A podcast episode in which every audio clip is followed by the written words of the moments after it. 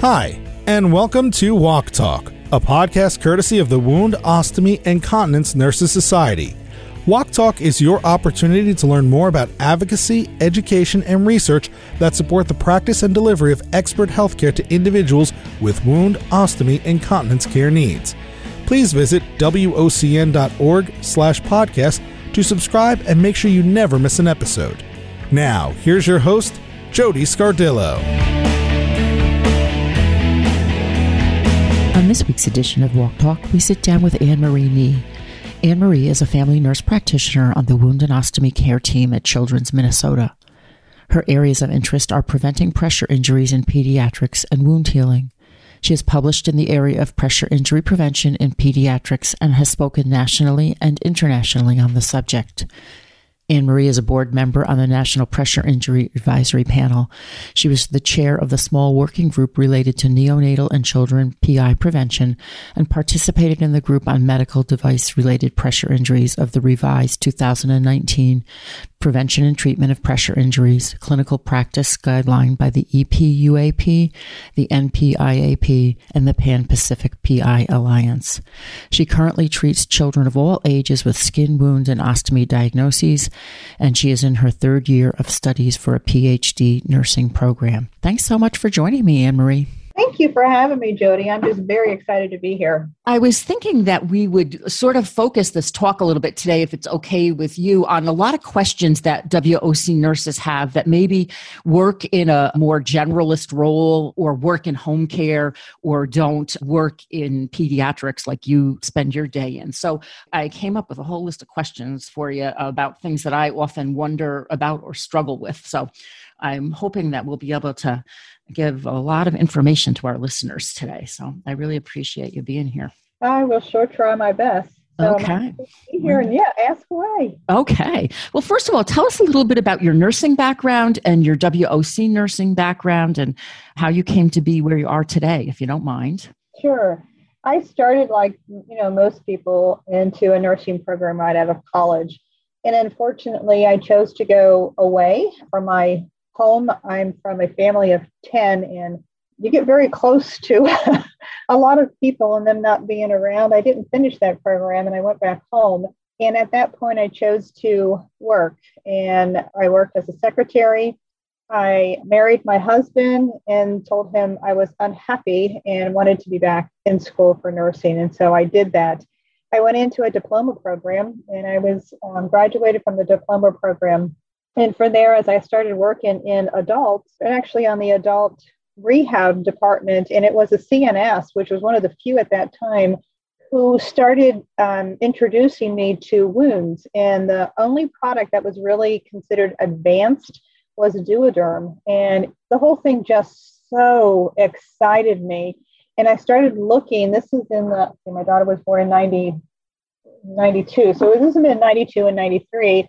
I started looking at what the certification was. And at that point, it was only an E T nurse. And I really wasn't as excited about ostomies as wounds. And so I chose not to get that certification. Instead, I went back to school and got my B S N. And once I got my B S N, because I was having children, I have four children, I went into home care. And in home care, a lot of what we do was wound directed. And so at that point, I started learning about the wound products and everything that kind of went along with it. And home care, I got hired on in the rehab department in a pediatric hospital. And it was on that floor that I went and got my certification. They were on their magnet journey. And I was actually informed by the nurse who was in charge of the magnet journey that children did not get pressure injuries, but I was seeing them on the floor, and I knew that, you know, we needed to move forward with this. So I went and got my W O C N, and then the hospital posted a position for a W O C N, which I was so grateful for, and ended up being the first one at that particular hospital. And it, for the magnet journey is when we started down the pressure injury prevention path. So that's kind of how I ended up in that role. Okay. And so tell us where you work now and what kind of a role you're in currently. So I currently work at Children's Minnesota, and I am a nurse practitioner. I'm a family nurse practitioner, and I actually chose that on purpose, even though I was working at a pediatric hospital, because what I came to find out is spina bifida kids grow up, and they don't have a good place to go back to because the adults usually don't deal with MACEs or A C Es or the things that these now grown-up kids have. And so currently at Children's Minnesota, I we're a all nurse practitioner team. We have one neonatal nurse practitioner and two family nurse practitioners currently. And I lead the pressure injury prevention program along with a quality teammate. And so we partner together for that. So what's your usual day like, Anne Marie? I bet you see a lot of patients in the midst of all of that. I do. I see a lot in the midst of that. So typically in the morning we go through, we have system set up so that we get automatic consults from not only the nursing staff, and then of course the physicians or the provider staff can also put in consults. And we go through that. That's our very first thing in the morning to make sure that we don't miss anybody. And then we carry a, a list of patients that we follow uh, throughout the week. And then once a week on Thursday afternoons, I also have an ambulatory clinic setting. And I can see any age group in there, with any wound, ostomy, or, or any continence issues. Great. So we all, I think, have our type of patient that we really love to take care of. We find them the most interesting and most challenging. What type of patient is that for you? V A Cs. I don't know what it is about wound V A Cs, but I just love wound V A Cs. And the first pediatric hospital that I worked with, one of the surgeons actually dubbed me the queen of the V A Cs. I put V A Cs on multivisceral transplant patients there. We had Whipple procedures done with, you know, they all have ostomies at the same time. And it just, to me, was such a, a challenge and so satisfying to be able to heal these wounds that are right next to an ostomy and keep those two separated, working with little body space. So any and all wound V A Cs. I have a couple right now that actually have double wound V A Cs on. Um, so. Yeah, that's fine. So tell me about that, because I think many of us that like practice across the continuum with less in children and more in bigger people are a little bit nervous with negative pressure. So do you like use lower settings with kids? Do you use a layer under the foam? Do you use like the white foam? So what's your usual practice with your patients with that there? So with that there, truly it is all dependent on the age. When I go into the neonatal unit and I will use um, negative pressure there, I always decrease the setting usually to about fifty, um, depending on where it's at and what is exposed, whether I'll use a contact layer or not, but we always use white foam. Okay. Okay. And then as they get older, typically by the time they're hitting, you know, late school age, eleven and twelve years old, I use the typical pressure setting of one hundred twenty-five. And then, of course, there's everything in between. I put them on our cardiac patients that ended up sometimes, unfortunately, with dehisced surgical wounds. They may have had a transplant. And I'll work with a transplant surgeon. Those we usually, typically babies, and we'll decrease it down to one hundred. And many of those are done under sterile procedure, but we definitely use negative pressure on them. It heals them up so well. I bet even better than adults because of their young age, right? Yeah, we make sure that we, of course, have maximized nutrition with that. And that's the one thing I've been able to see in dealing with children, which I'm sure you can see as adults. When I get the family to buy in to the change in um, their diet, that's when I'll see the wound just heal exponentially is on their diet. And that's probably a challenge with some kids too, to just like the adult population, to get them to eat the healthier foods versus the junk or whatever. It is. So I've got currently, now she's not on negative pressure, but I currently have a thirteen-year-old um, who just had a pilonidal cyst, and she is extremely active in sports, which is unfortunately to get those to heal, you really have to decrease the activity, which she wasn't too thrilled with. Mm-hmm.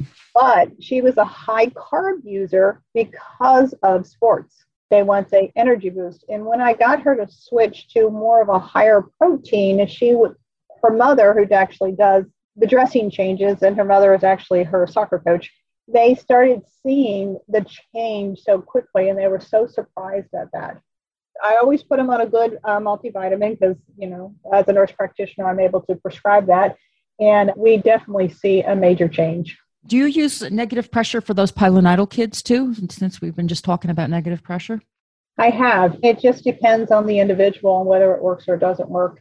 Sometimes by the time we put negative pressure on, the surgeons will have attempted to heal themselves with whatever dressing they choose. And by the time they're taking them back the second time because of whatever reason, that's when they hand them over to me. And if they're very large, then I will go ahead and put negative pressure on it.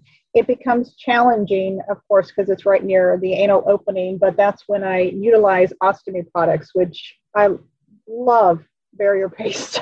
This is my favorite, one of my favorite products, because it is so versatile and not only helping to get the wounds to stay put in a more moist area, you can also use it right there at the gluteal cleft for securement.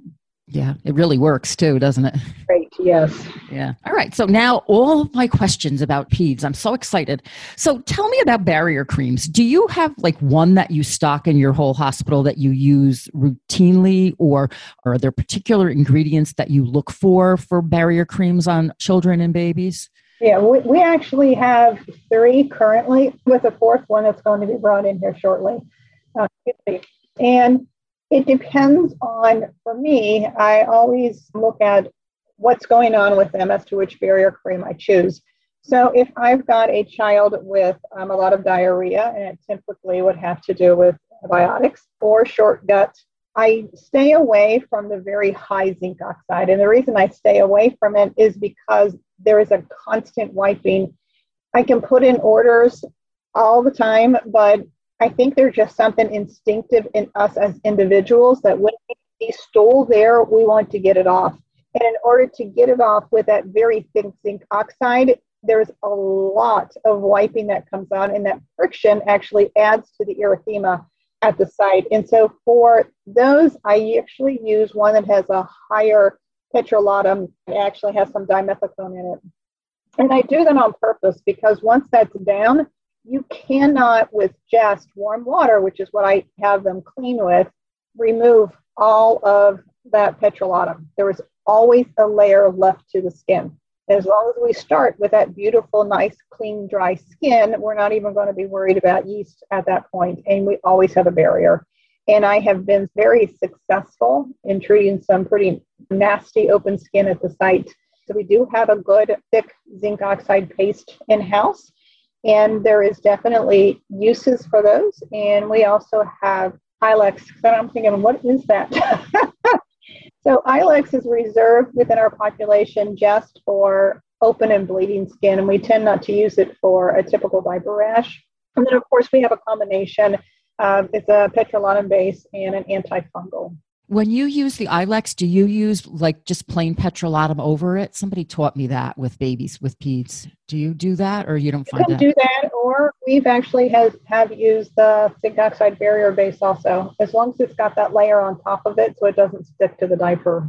Okay. And then what are your thoughts about cyanoacrylates? Like, they're kind of the newer name in town, and we use those pretty widely on adults. What's your opinion about those, Anne Marie? We use them, but not in diaper rashes. Okay. The only time that I have used them successfully has actually been around G-tube sites, because what is coming out of there, and they're usually the short guts, it is highly toxic to the skin, and a barrier just doesn't seem to do the job. We've used Ilex at the site for the um, Cryonos. I'll not pronounce this correctly, so I apologize.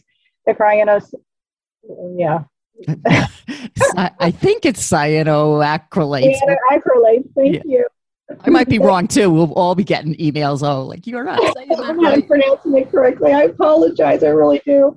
And yeah, so that works actually very successfully around G-tube sites.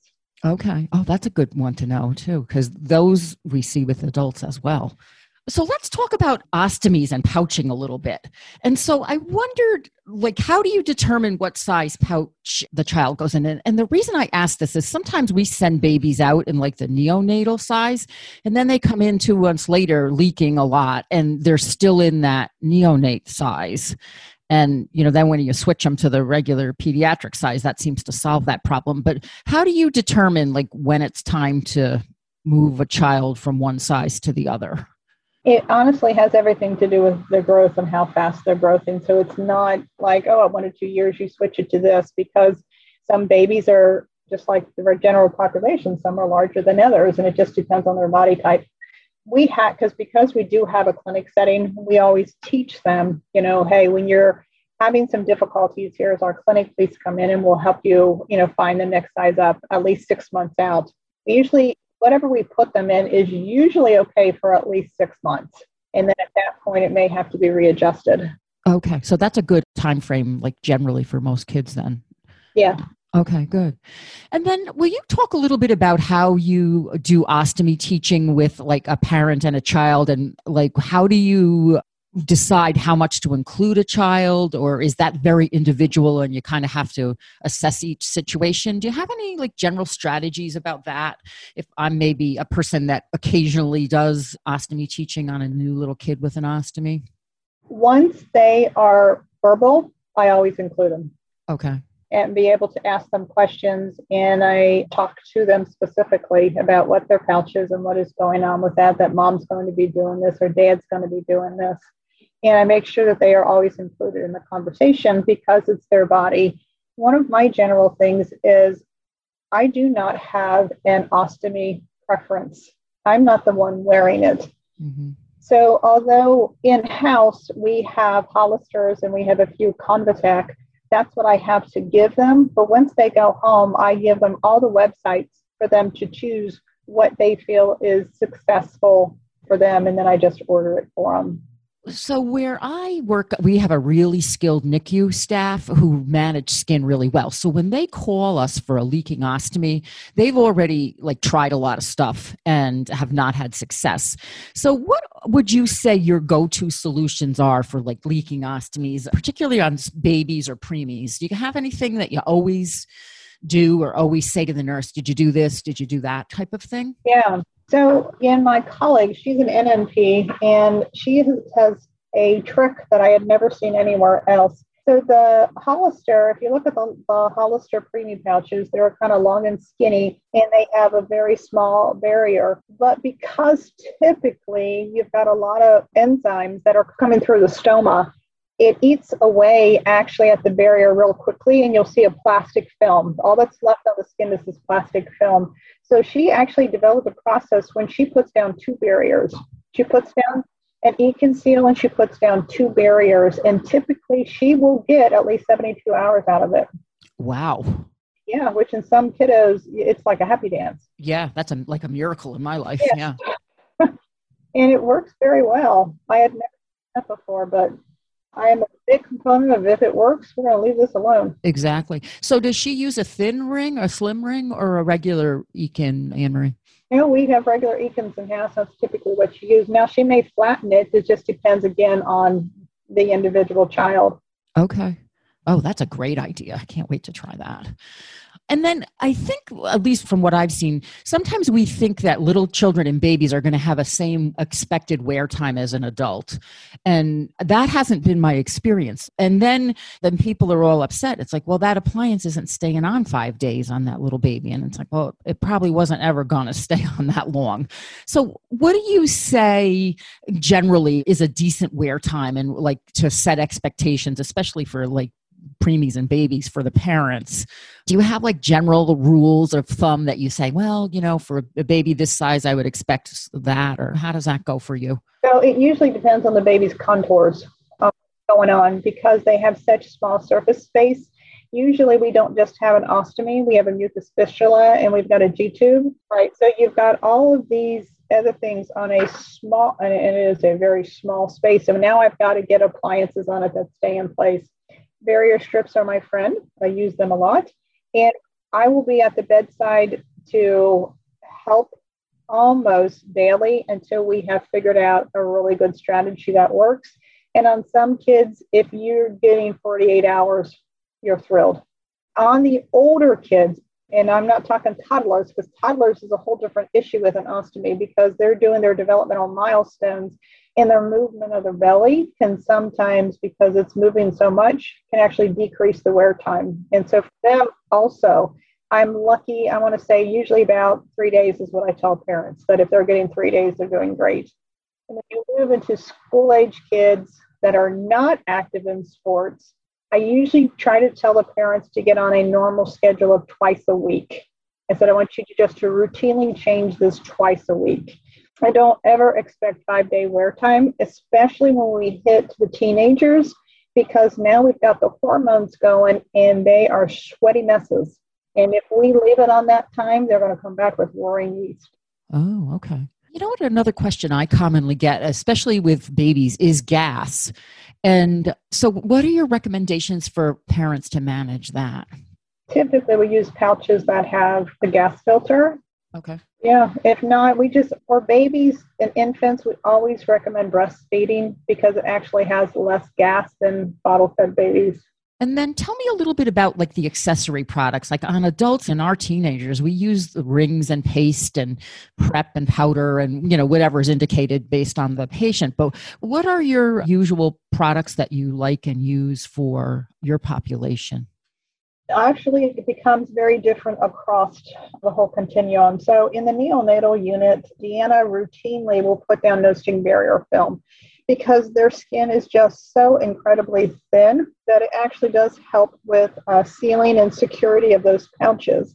But as they get older, I won't use the no-sting barrier film because if they are sweaty, then I'm sealing in any yeast that could potentially be there, and then we've got a nice infection. I'm a minimalist on everything, so I always try minimal products first. So I just sent home a eleven-year-old yesterday with I B S, and she had a colectomy done, so she's got an ileostomy, and the only thing I showed mom was just a barrier ring in the pouch, and that's where I start. And it's only add products if they start having difficulties. And then do you have a preference like one piece versus two piece for like toddlers on up, or is that kind of a parent and child comfort and preference kind of decision? Parent and child comfort and preference. The only time I really recommend a two piece is for very active uh, school age and teenagers because I can give them a belt. Do a lot of your kids wear like some kind of an over thing, you know, like Ostomy Secrets or one of those types of cover-up types of things? Or do you have any of those kind of things that you suggest? Like a lot of adults like those. We don't have any in-house. While we show them where the website is at, and some like them and some don't. My favorite was actually a, a younger girl who ended up with a permanent ileostomy. She would come in and she had gotten pouch covers and she had them all bedazzled. That was just amazing. Yeah, that that was fun for her too. Yeah. So I bet you don't very much use stoma paste then, because there's alcohol in many of those. So we do not have stoma paste. We don't use stoma paste, the regular paste. It is either the rings or the strips. Okay. No alcohol. I used to use that a lot, but then I'd have to wait for it to evaporate before I could, you know, hopefully the alcohol. I'd waited a minute for the alcohol to evaporate before I would move forward. Yeah. I always felt like I had trouble getting paste off kids, little kids compared to adults too. And I felt like maybe I was going to injure skin, even just trying to get a little bit of it off. Yeah. So I shy away from the paste and it's no longer one of my go-to products. Okay. And powder, how about that? Powder I use when it's necessary. It's not something that I teach them routinely. I teach them why we use it. I teach them how to use it. But I don't recommend it from a normal pouch change unless they start seeing some erythema. And then do you have an antifungal that you prefer for kids? At least around my area, we tend to be the two percent miconazole powder for like under ostomies. Do you have one that you think is works better for kids than that? I just use a nystatin powder. Nystatin. Okay. And I know in our N I C U, we sometimes seem to get a little run of pressure ulcers around trachs. So I'm wondering if you see that much and how do you manage those? Currently, we see very little around trachs because we got a really good protocol in place. But something that I kind of toyed with at the other hospital, the one thing that we see a lot, especially around trachs, is it's lots of moisture, which I don't have any research to back me up as of yet.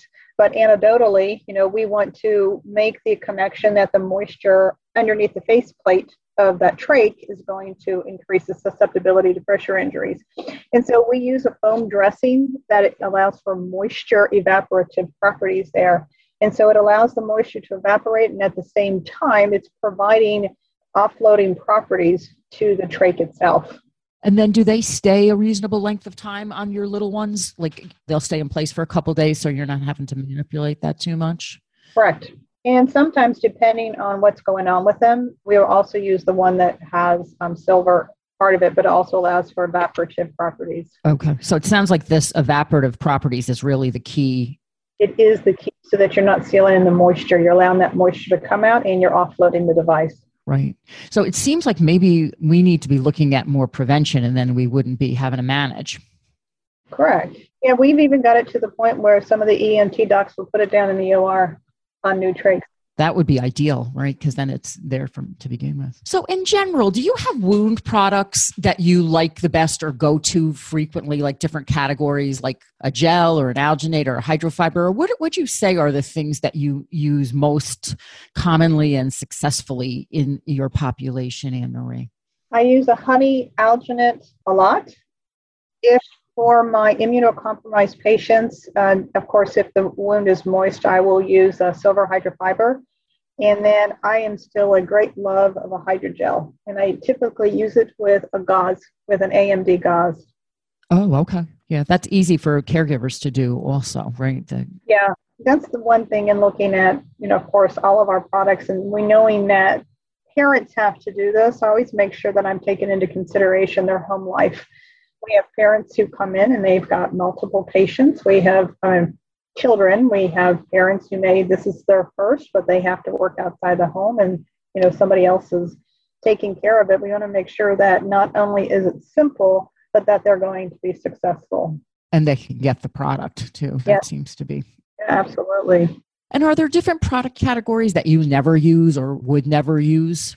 Sulfasalazine. Do not use it. Okay. And then it, you, I don't know if this is an old wives' tale, but it used to be there was a thing with alginates with babies and something with the calcium. Is that like an old wives' tale, or is there some truth to that? Like that little tiny babies could absorb some of the calcium from the alginate? There's not enough calcium in the alginate for them to absorb. There was a, and there's also, because silver is one of those also that people are concerned about.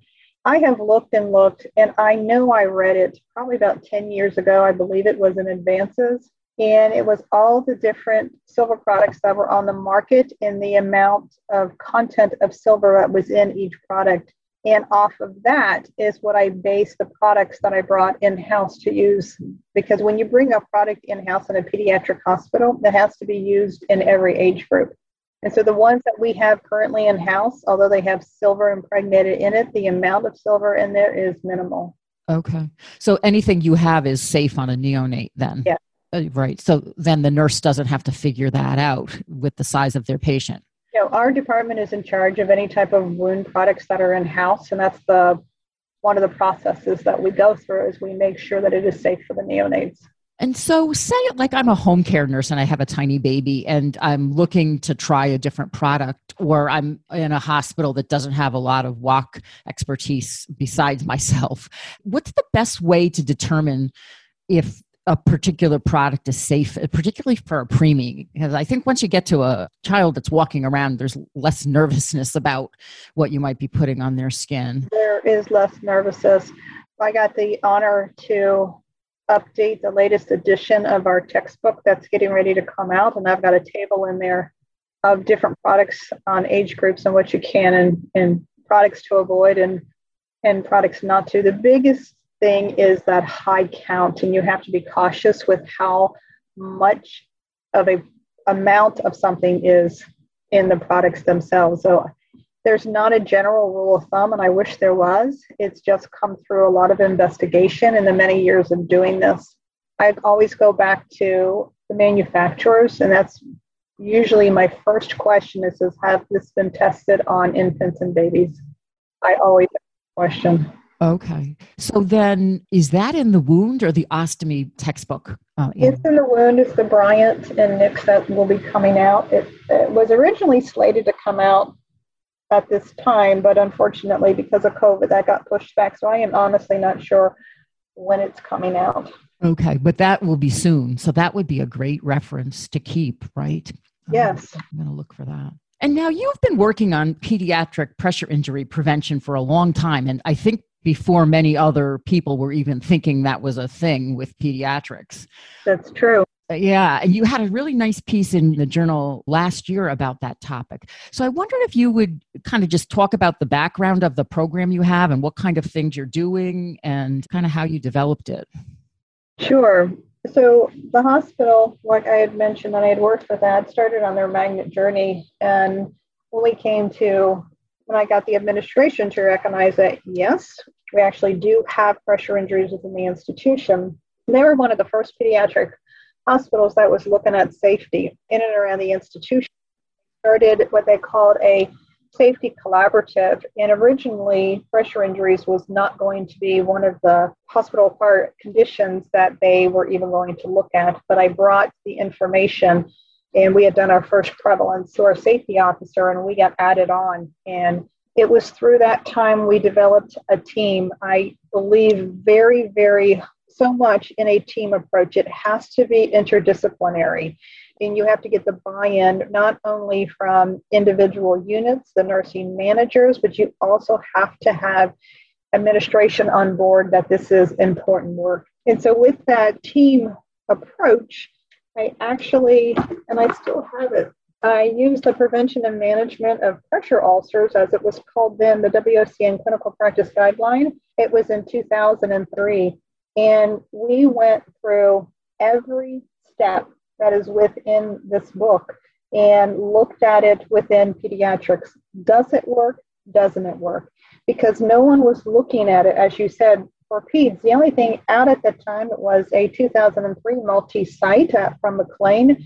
Sandra Quigley and Martha Curley had done the Braden Q, but there was no real prevention measures or anything that was there. I think the biggest thing besides the team approach that we used was the rounding. We started rounding on M I C U was first, P I C U was added, and then I started adding in C V and hematology and looking physically at the bedside with my skin champion, and we just started looking at patients and seeing what the characteristics and what they were seeing, because each group is slightly different as to where the pressure injuries are coming from. And the foam dressings were just brand new to the market. And I started using them under devices because I recognized quickly that that is where our pressure injuries are coming from. It was actually one of those shower moments. We were in the shower going, I'm missing something. What am I missing? And then it just hit me. And I went back to the hospital with my I had a, a project manager at the time, and I had someone doing data analysis, and I looked at them and I said, I want you to take out the medical devices, take them out. And our rate, we had gotten it down to like three point four. And when I pulled it out, it dropped to one, I think it was like one point two, one point three percent. And I went, that's our problem. It was literally just being there and a constant diligence of looking at every different unit, every type of patient that was out there, and a lot of critical thinking and just putting it together as to where our problems were. And then you use the nursing ingenuity, right? We take other products from everywhere else and say, will this work in this type of a situation? And we actually became very successful in that. Wow. And you've been able to sustain that over time from what I remember reading, like you had good results and you've maintained Good yeah, results. We had really good results at that particular hospital. It came down to, uh, it was like onesies and twosies, stuff that we were having with ECMO, and I partnered with a company and created a new ECMO mattress. Here at this particular institution that I'm at now, ECMO was a problem when I got here. And the other thing to a successful pressure injury prevention program is partnering. Most of the surgeons when I got here, in regards to ECMO, they were like, oh, yeah, this is just part of it. They're sick, it's going to happen. Now, it is a rarity that I get a pressure injury, even under the ECMO cannulas or immobility. It is a rarity that we have those pressure injuries. Once we got the ECMO staff on board, because I went and got talked with the ECMO manager who promoted it to her nurses, turning and repositioning, because the teenagers on the cardiac unit, we were having problems with them. They had an old belief that you didn't turn or touch these patients. Now the ECMO staff look at me and they go, Anne Marie, these patients do better because we are repositioning them. And it has dropped dramatically. Right now, I don't even remember the last time I've had a pressure injury related to ECMO. So that's really an example of how effective turning is, right? Yes. Oh, yeah. And you mentioned that you had an interdisciplinary team, and you have skin champions, it sounds like. Yes. So who else was on that? And you were on the team. Who else besides you and skin champions? And you had a quality person. Anybody else that somebody that was trying to start a program might want to make sure they had? Yes. So we definitely partner with quality. So quality can come in many, every department. They call them different. Some call them a quality department. Some call them a safety department. And the first hospital I worked with, she was considered a project manager, but her focus was quality. Here in, Min- in uh, Minneapolis, I work with, it's actually the quality and safety department very closely. And they also do coaching at the bedside. So they are integral, that they are a part of the team. We also had an executive sponsor. That's very important that they are, are a part of it, because they're the ones who can go to other managers and say, hey, this is important and this is why this is important.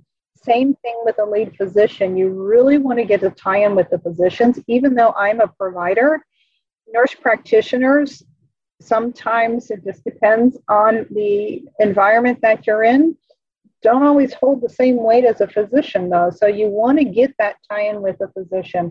At the first hospital, it was a general surgeon. Here, it's a plastic surgeon.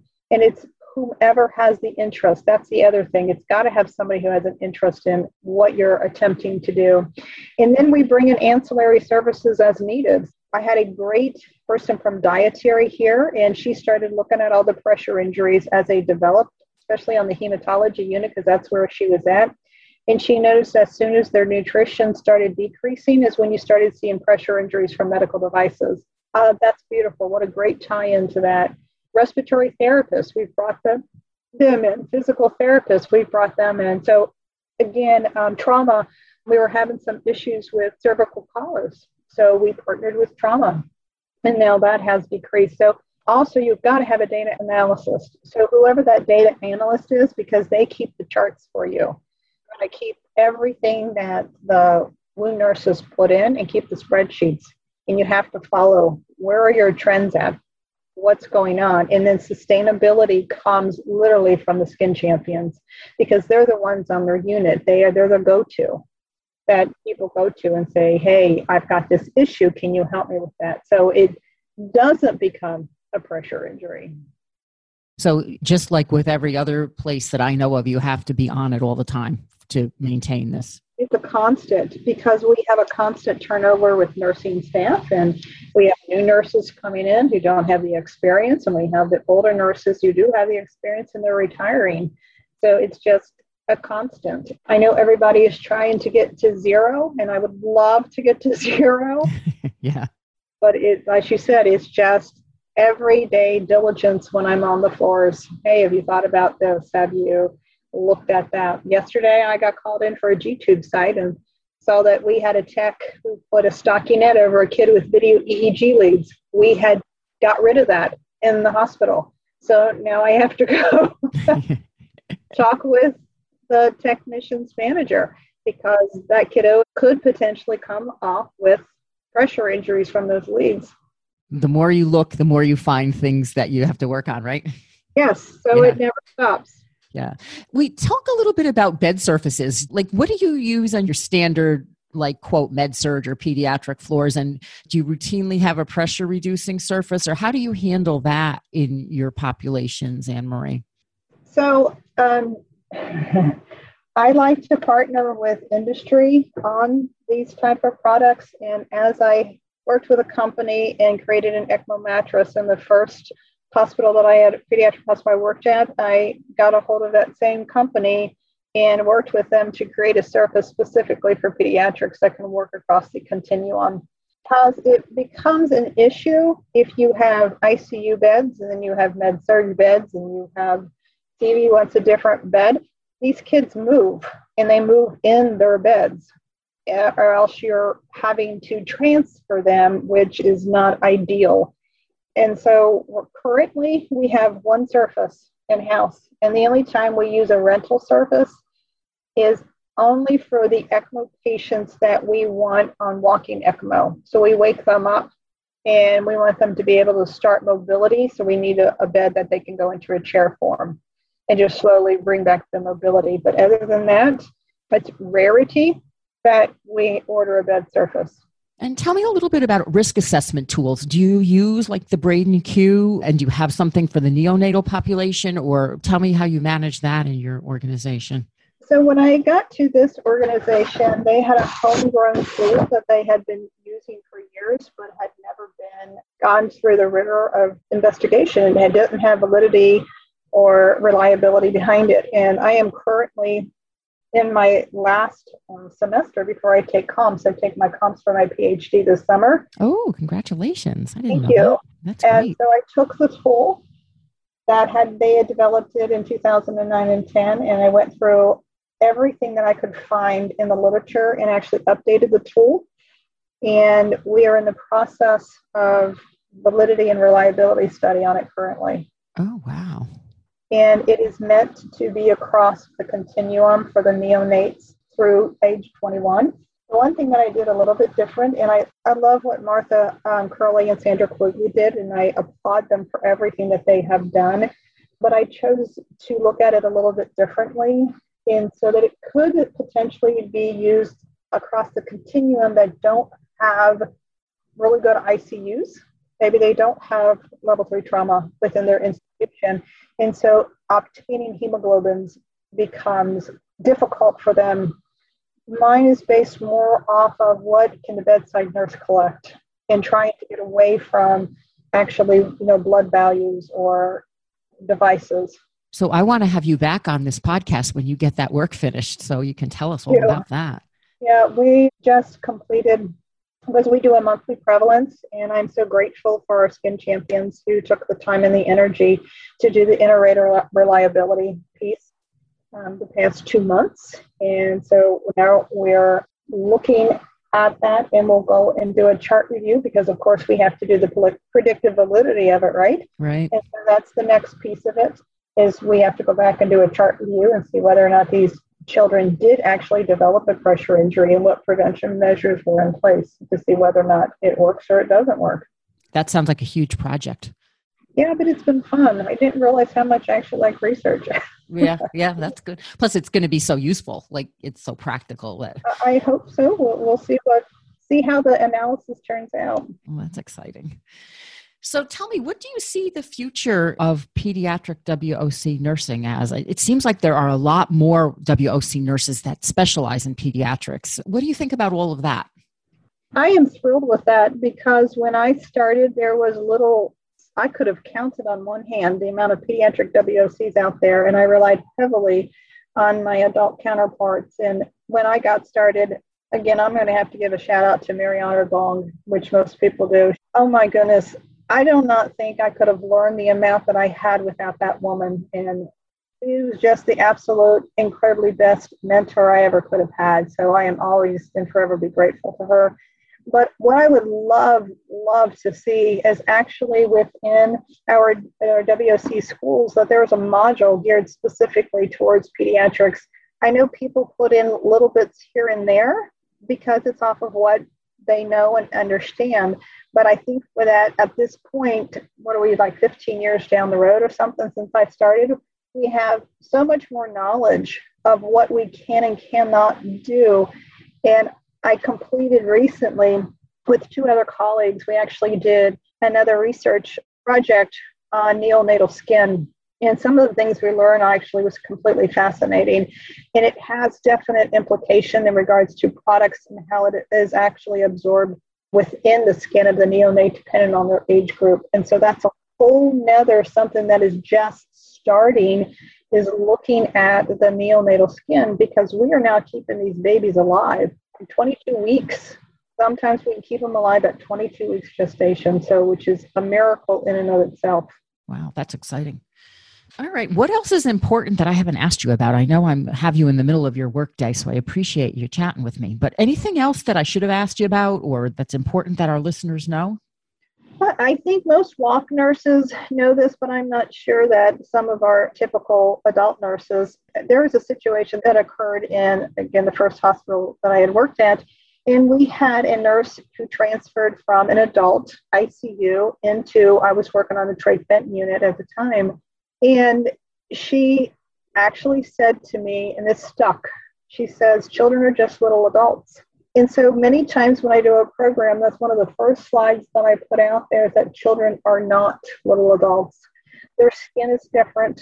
Their body structure is actually different. And most people don't take that into consideration. They think that there was a preconception that children just heal. They have faster turnover of cell rate, and so they heal. So this is really not an issue.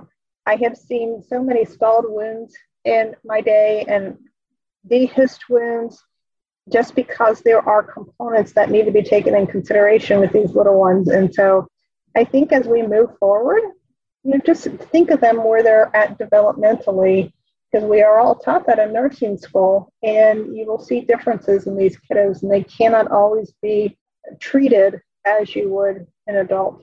All right. Well, thank you so much for chatting with me today, and I really appreciate all these tips for practice. I'm going to use a lot of them, so I appreciate your sharing all your expertise with us.